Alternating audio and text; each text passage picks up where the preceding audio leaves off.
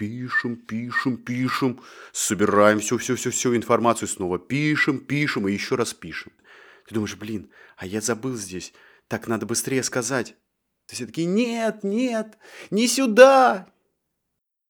Какая-то неуверенность и желание поскорее избавиться от этого кошмара. И вообще, что, что привело их на твое выступление? Нет, нет, в другую сторону.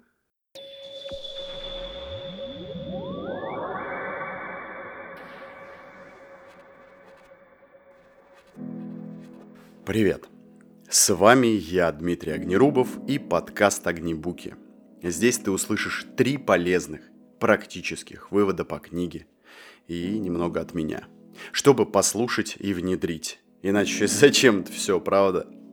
Сегодня 41 шаг и, наконец-то, разбор книги «Камасутра для оратора».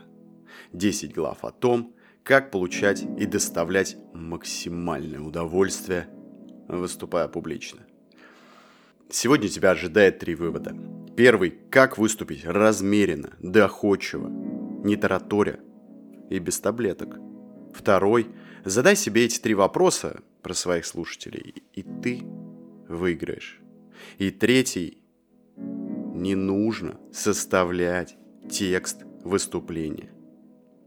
Начнем по традиции с вопроса, почему я начал читать эту книгу. Как ты знаешь, я ее хотел сделать еще 10 книг назад, но коллега Миша Погустинский занят, поэтому пишу ее сейчас. А глобально эта книга про то, как грамотно, четко, понятно и уверенно донести свою мысль до слушателей. Мне надо выступать довольно много со своим браслетом, с кардиохирургией, с рентген-хирургией – и надо это делать, ну, уже не просто так. Знаешь, как я это делал, когда был в ординатуре. Типа, вот, у меня есть выступление, надо было быстро его сказать, э, результаты исследования доложить. Ну и все. Нет. Теперь я хочу, чтобы слушатель что-то сделал в конце. Что-то сделал, возможно, важное для меня. Ну, цель моего, если хочешь, доклада. А вот как сделать? Потому что все модели поведения ораторов, которые я видел, они были без призывов. Честно говоря, в академической среде врачи не продают. Как правило, не продают. А когда выступления откровенно рекламные, под спонсорством там какой-то компании, они значительно хуже. И слушать их откровенно не хочется. А я хочу совместить, чтобы было полезно и для человека, и можно положить какой-то глубокий нативный смысл. Подкаст «Огнебуки». Пролог. Известный факт. Успех любого выступления, и это оказывается доказано, на 60-70% зависит от того, что публика видит. На 20-30 от того, как говорит оратор, и только на 10% от того, что он говорит. А как мы обычно поступаем? Пишем, пишем, пишем, собираем всю-всю-всю информацию, снова пишем, пишем и еще раз пишем. Проблема в том, что человек забывает примерно 90% того, что он слышит, 60% того, что он видит, ну и только 10% того, что делает. Ну вот посуди сам. Что ты запомнишь лучше? Рассказ друга, как кого-то там избили, или если ты увидишь, как кого-то избивают, ну или тебя изобьют. Кажется, ответ очевидный. Помнишь, как э, в детском саду всегда Баба Яга говорит, куда убежал Иванушка, туда убежал. И все такие, нет, нет, туда, в другое место. Потом она показывает еще в другое место. Все такие, нет, нет, не сюда, Потом она показывает уже в то направление, куда побежал Иванушка. Все дети «Нет, нет, в другую сторону!» Помнишь какое-то активное вовлечение аудитории?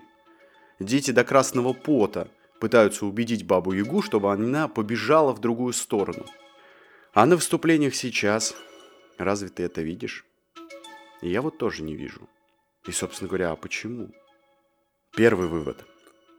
И стоит принимать успокоительное потому что оно ухудшает реакцию. Бета-блокаторы, кстати, это препараты, которые снижают сердцебиение. Они, кстати, снижают сердцебиение и не сильно влияют на скорость реакции. С другой стороны, ну, в стрессе и в волнении, кроме сердца, еще участвует активный головной мозг, поэтому э, не факт, что это поможет. А успокоительное вообще ухудшает реакцию, делает работу мозга вялой. Темп речи замедляется. С другой стороны, это может и хорошо для некоторых. Волноваться ты, конечно, будешь меньше, но качество выступления от этого будет страдать. Не будет восторженных каких-то необычных реакций на слушателя, потому что реакция замедлена. К тому же, ну, если уж идти в это по полной, надо тогда все, что можно достигнуть без препаратов, надо достигать без препаратов. Но это практически все. Поэтому надо достигать все без этого. Просто непосредственно перед выступлением можно говорить подчеркнуто медленно и спокойно. Потому что субъективное ощущение тебя как выступающего и слушающего тебя человека совершенно не совпадает. Потому что ты выходишь на сцену, и все процессы так ускоряются. Ты думаешь, блин, а я забыл здесь, так надо быстрее сказать. И эта пауза в твоей голове только кажется длинной. Все остальные люди эту паузу могут вообще не слышать. Всем будет казаться, что ты тараторишь. И это воспринимается как какая-то неуверенность и желание поскорее избавиться от этого кошмара. И вот такой лайфхак. Перед речью час говоришь как мальчик с задержкой умственного развития. После этого твое субъективное время сравняется с реальным. А второй лайфхак. Профессиональный оратор должен спокойно относиться к результатам своего выступления. Потому что чаще всего мы теряем в жизни то, значение чего переоцениваем, то, к чему сильно привязываемся, без чего не мыслим свою жизнь. Ну, подумаешь, одно выступление не получилось, не донес, да и бог с ним. Как э, в одной из книги было, надо с философским видом развести руками и сказать, что, ну, наверное, в следующий раз получится лучше.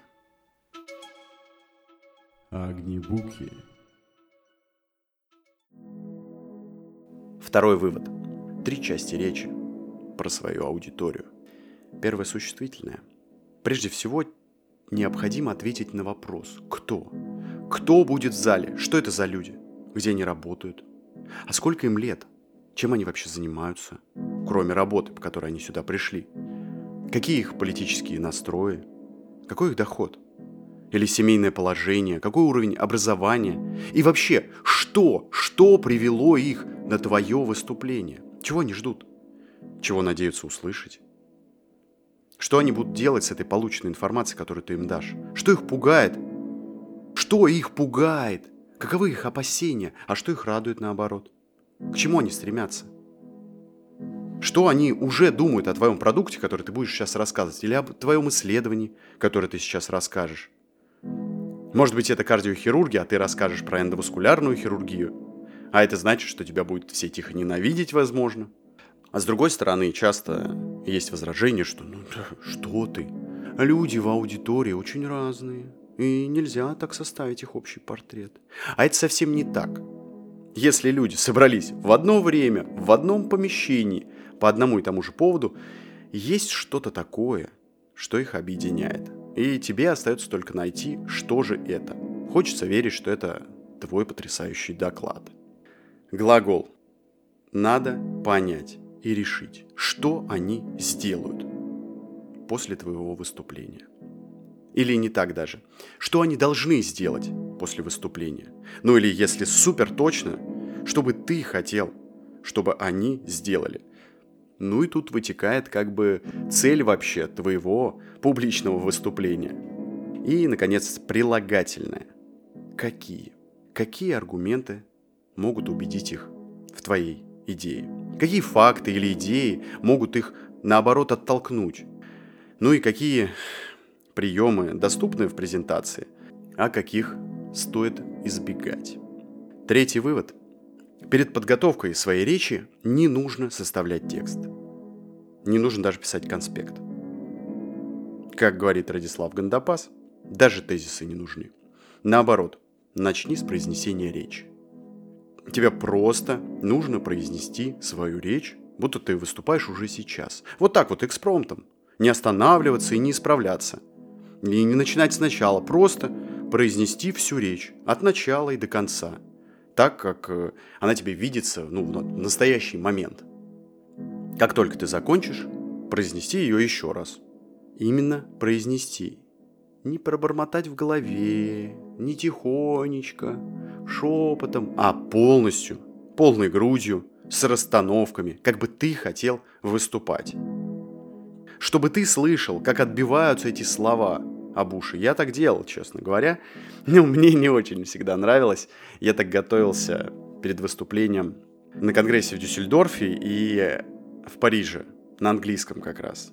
Да и в Чикаго тоже, да. В общем, каждый раз, когда я готовился к выступлению на английском, и я проговаривал, мне кажется, три или четыре раза свое выступление, и что-то мне не очень нравилось, что-то очень, хотя я писал текст. Ну, честно говоря, перед, э, вот перед ними я хорошо себя отчетливо помню, как я сильно боялся и старался очень много и очень сильно готовиться. Сейчас я готовлюсь меньше, и это меня немножко даже печалит.